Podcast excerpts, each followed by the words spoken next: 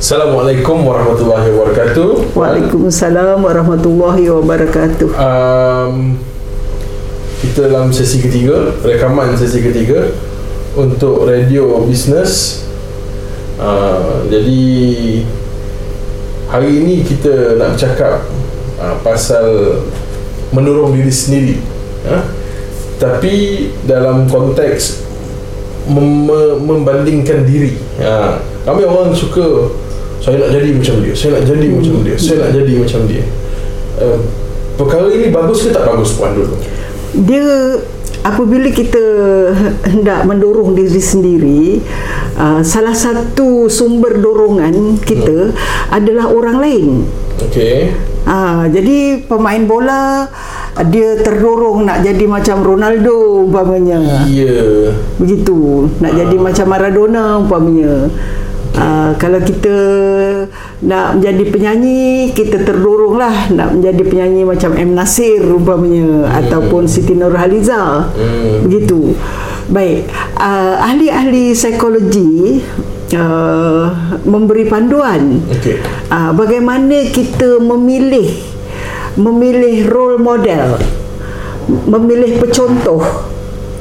Orang yang uh, pecontoh. Orang yang nak dicontohi salah satu panduan yang diberikan oleh ahli psikologi adalah apabila kita hendak mencari model pecontoh nak cari role model supaya role model itu eh, memberi kita uh, semangat Hmm. Ah, semangat nak memperbaiki diri, hendak uh, mengatasi kelemahan-kelemahan sendiri, hendak uh, mencari orang yang boleh kita ikuti.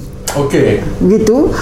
Ah, mereka memberi panduan jangan pilih role model yang terlalu besar perbezaan pencapaiannya.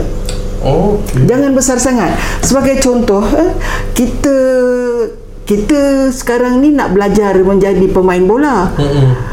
Ha, kita perlulah dorong diri kita sendiri. Betul. Ha, kita ni budak kampung, tak pernah ada peluang untuk berlatih bola di bawah coach profesional. Ha, tapi kemudian apa yang kita buat? Kita nak jadi macam Ronaldo. Oh, besar sangat. Besar sangat. Nanti apabila kita tak dapat macam Ronaldo, jadi macam Ronaldo nanti kita patah semangat. Kita rasa macam saya gagal.